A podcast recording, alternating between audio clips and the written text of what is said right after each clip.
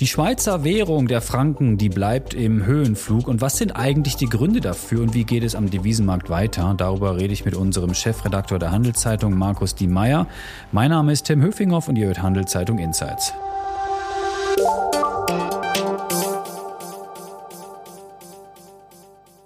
Hallo Markus. Hallo Tim. Zuletzt, da war der Franken zum Euro so stark wie seit vielen Jahren nicht mehr. Ich habe das mal nachgeschaut, so ungefähr 2015. Jetzt geht's weiter hoch. Ähm, sag mal, spielen die Währungsmärkte denn verrückt oder ist das berechtigt, dass die Schweizer Währung so stark ist? Ja, eine, eine sehr wichtige Bemerkung, die man immer am Anfang gleich machen muss. Äh, man kann nicht nur einfach dieses Währungsverhältnis anschauen, weil es kommt auch auf die reale, das reale Verhältnis an, muss auch die Preise mit anschauen. Aber vielleicht kommen wir darauf noch. Ja, äh, diese Entwicklung hat mehrere Gründe in jüngster Zeit. Einerseits äh, stecken Zinserwartungen dahinter. Ähm, dann steckt natürlich diese alte Geschichte dahinter, dass äh, die, die, der Schweizer Franken ein sicherer Hafen ist und die Inflationsdifferenzen sprechen schon seit langem für eine Aufwertung der nominellen Kurse, also der ausgeschriebenen Wechselkurse. Das heißt, es gibt handfeste Gründe dafür. Was heißt das dann eigentlich sicherer Hafen? Heißt das, dass viele Menschen den Franken suchen und darin investieren oder warum ist diese Währung so beliebt? Ja, genau, weil die Schweiz als äh, stabiles, stabiler äh, Ort gilt, als stabile Wirtschaft gilt.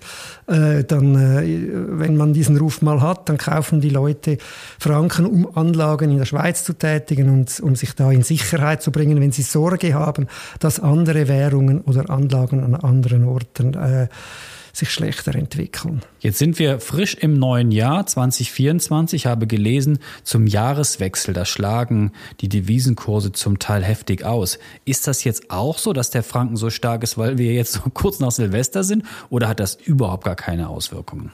Äh, ja, also die Grundentwicklung, die hat nichts mit diesem Übergang zu tun, aber die Ausschläge, die haben schon, die können schon damit zu tun haben. Das liegt einfach daran, dass, äh, das sehen wir auch auf anderen Märkten, man spricht dann vom dünnen Handel. Also wenn weniger am Markt tätig sind und handeln, dann hat es halt eben weniger Käufer oder Verkäufer und irgendeine Entwicklung, die äh, ein Asset, also ein, zum Beispiel eine Währung oder auch äh, andere, äh, zum Beispiel Aktien einnehmen, die schlagen dann stärker aus, weil es halt einfach weniger äh, Marktteilnehmer auf der anderen Seite gibt. Diese Folge wird von Schroders Schweiz präsentiert. Schroders ist einer der ersten Vermögensverwalter, der in seinen Portfolios auch Naturrisiken berücksichtigt. Was der Schutz unserer Natur mit Geldanlage zu tun hat, erfahren Sie auf schroders.ch. Kannst du ein bisschen die Mechanismen im Währungsmarkt erklären? Also warum drängen jetzt so viele Anlegerinnen und Anleger äh, in, ja, in den Schweizer Währungsraum? Gut, äh, ganz generell muss man äh, sagen, dass der, der Währungsmarkt äh, ist eine, ein sehr, sehr, sehr spekulativer Markt. Also die gesamte, der gesamte Währungshandel übersteigt bei weitem die realen Werte, die dahinter stecken. Und da kommen halt Gerüchte, Vorstellungen, die können kurzfristig für solche Währungsausschläge sorgen. Langfristig ist es tatsächlich die Inflationsdifferenz, die entscheidend ist. Und die Schweiz hat halt langfristig und gerade auch in den letzten Jahren eine sehr viel kleinere äh, Inflation als zum Beispiel im Euroraum, aber auch in den USA.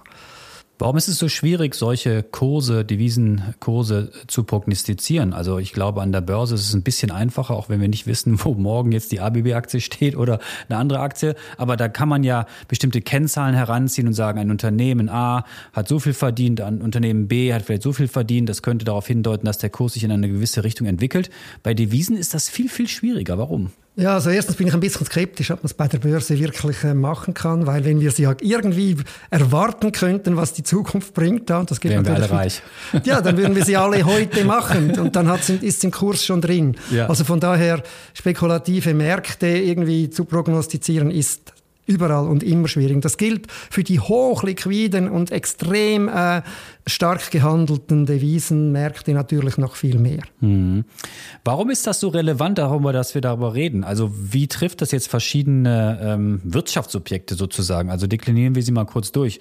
Bin jetzt ein Privathaushalt. Äh, was habe ich davon, dass der Franken jetzt stark oder schwach ist? Ja, als Privathaushalt äh, ist es natürlich hübsch, wenn ich ins Ausland einkaufen gehe. Also meine Kaufkraft in, mit dem Franken in Gütern in anderen Ländern ist höher. Äh, wenn ich nicht, wenn ich es zumindest kurzfristig anschaue, eben auf die Dauer muss man die Preise schon auch noch mit anschauen, weil, weil wenn die Preise auch im gleichen Ausmaß steigen wie der Wert meines Frankens, dann ist der Nettoeffekt null. Genau. Okay, Aber verstehe. jetzt, in der, äh, wenn, wenn es schnell raufgeht, die Preise entwickeln sich nicht gleich schnell zum Glück in Europa, dann äh, habe ich äh, einen Vorteil. Dann kann ich billiger einkaufen, wenn ich äh, ins Ausland fahre. Das heißt wieder mehr Stau in Konstanz und Co. genau, genau. beim Einkaufen. Ein Frankeneffekt. Ein Frankeneffekt, genau. genau. Und Unternehmen, die jetzt exportieren wollen, die, ähm, die leiden. Ja, wenn es nur um den Export geht, ja, dann leiden sie. Aber auch hier muss man die kurzfristige Entwicklung anschauen und die langfristige. Äh, die langfristige ist, äh, ja, auch da hat, äh, muss man mit dem Preiseffekt anschauen. Und das Zweite ist, die Schweizer Wirtschaft ist unglaublich stark, weil sie immer unter diesem Druck stand, dass sie eben mit einem teuren Franken leben musste. Aber wenn es sehr schnell geht, also das war eine Art Fitnesskur bis jetzt, das mhm. hat uns stark gemacht. Aber wenn es sehr, sehr schnell geht, kann kein Unternehmen das sehr schnell anpassen, äh, seine Kostenstrukturen äh, so, so schnell. Äh, ja, also das ist, das ist der eine Punkt. Man muss aber auch genauer hinschauen. Es gibt natürlich auch Unternehmen, die profitieren, genauso wie wir es vorher mit den, äh, mit den äh, Privathaushalten gesehen haben. Unternehmen, die von Importen leben, die profitieren. Also es kommt darauf an, welche, was hier äh, überwiegt und wo die Unternehmen auch produzieren. Teilweise haben sie dann ihren Teil ihrer Produktion schon ins Ausland verlegt. Dann haben sie ein kleineres Problem. Und wenn ich meinen Altersruhesitz genieße im Ausland und meine äh, Franken überwiesen bekomme ja. und lebe, dann freue ich mich. Absolut. Wenn ich die AHV oder Pension in Schweizer Franken erhalte und sie dann da, äh, dann kann ich äh, gut leben in, in Ländern mit äh, einem deutlich kleineren Preisniveau. Absolut. Diese Folge wird von Schroders Schweiz unterstützt. Wie Schroders Nachhaltigkeit in seinem Investmentprozess integriert und Fortschritte misst, erfahren Sie unter schroders.ch. Jetzt frage ich mich nicht nur als Pensionär oder Rentner oder als Unternehmerin oder als Privathaushalt, wie geht's denn jetzt weiter? Du sagst, es ist sehr liquid, es ist sehr schwierig auch vorauszusehen, aber was sagen denn die Expertinnen und Experten? Geht das jetzt noch weiter mit dem Franken? Wird der noch stärker oder? Also ich glaube, kurzfristige Währungsentwicklungen vorauszusagen ist, äh, den, den Daumen in die Luft zu halten oder irgendwas zu sagen. Also das ist, wie gesagt, äh, eine sehr spekulative äh, Entwicklung. Wenn man es langfristig anschaut und die, die bisherige Entwicklung auch anschaut, dann sehen wir, dass einfach die, die Teuerung in der Schweiz in der Regel tiefer ist als im Ausland. Es gibt nicht viele Gründe, dass das in, in der Zukunft ändern wird. Also von daher wird die nominelle Aufwertung sicher weitergehen, aber das ist nicht dieses große Problem, äh, wie es im ersten Moment aussieht, äh, weil ja eben die Preisunterschiede in die gleiche Richtung gehen. Also das heißt, in meine Aus, meine, die Konkurrenzfähigkeit zum Beispiel der Unternehmen, die nimmt nicht in diesem Ausmaß ab, wie wenn man nur auf diesen Kurs schaut, weil ihre Güter von der Preisseite her sich weniger stark verteuern. Das heißt unterm Strich, ja, es wird stark bleiben. Ja, also ich gehe nicht davon aus, dass der Franken sich deutlich abschwächt, aber ich würde nie eine Prognose wagen. Hm. Jetzt die Schweizerische Nationalbank, die SNB. Wie beurteilt die denn die Lage? Halten die die Füße still und äußern sich da gar nicht zu? Oder wie, wie reagieren die denn? Ja, gut, die, die Nationalbank nimmt ohnehin sehr selten Stellung äh, zwischen ihren offiziellen Veranstaltungen. Und da hat es jetzt einfach keine gehabt. Äh, wann, wir wissen also nicht genau, wie sie das beurteilen. Wir können manchmal etwas schauen, wie es aussieht, ob sie äh, Devisen kauft. Das kann man aus den Giroguthaben äh, von den Banken bei der SNB lesen die sind ein bisschen hochgegangen, aber es ist keine klare Aussage im Moment möglich. Ich denke, sie hat auf jeden Fall weniger Grund jetzt ähm, das einfach, äh, wie soll ich sagen, die Aufwertung für gut zu halten. Das hat sie einige Zeit, das muss man auch sagen, weil es halt eben die Inflation in der Schweiz in Schach gehalten hat, weil einfach die Importpreise dadurch gedämpft wurden. Ich denke, dieses, diese Position nimmt sie äh, nicht mehr ein. Äh, Im Moment ist unklar, was sie macht. Aber nochmals, die reale Entwicklung ist nicht so dramatisch, wie die Wechselkurse ausschauen, also wenn man die Preise mit berücksichtigt. Das war immer das Argument auch der SNB, warum sie Entwarnung gegeben hat bei der Aufwertung. Aber jüngst sehen wir auch Zeichen für eine reale Aufwertung tatsächlich. Wie kann eine Notenbank wie die SNB denn reagieren am Devisenmarkt? Kannst du erklären, was Käufe und Verkäufe ja. bedeuten und wie kann sie dann den Kurs einer Währung beeinflussen? Weil wenn wir beide Franken kaufen oder verkaufen, tut sich wenig am Markt. Ja, weil wir zu wenig davon haben, oder? Also wenn Franken kaufen, gut, dann brauchen wir Devisen. Aber vor allem, wenn wir ihn äh, schwächen wollen, dann brauchen wir Franken, weil dann müssen wir ja die Devisen kaufen. Und Franken hat die Nationalbank immer genug, weil sie es einfach aus dem Nichts schaffen kann. Also Schwächen einer Währung äh, ist für jede Notenbank viel einfacher als die andere Geschichte, weil sie natürlich Devisen, also Währungen von anderen Ländern, nicht selber schaffen kann. Also die Schwächung des, des, des Frankens ist äh, kein Problem.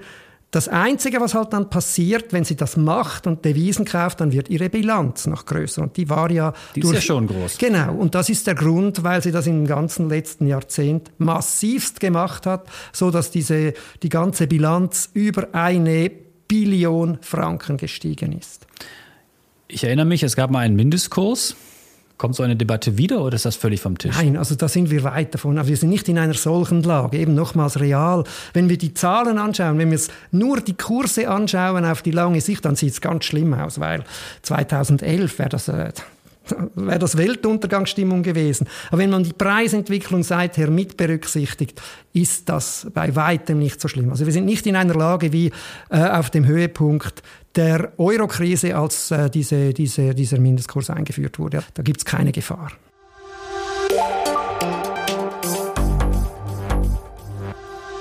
Markus, danke für deine Insights zum Thema Devisen, Währungen und starken Franken.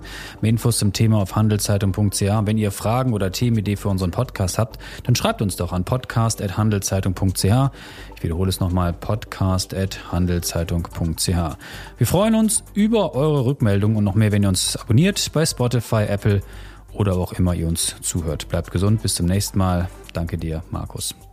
Gerne.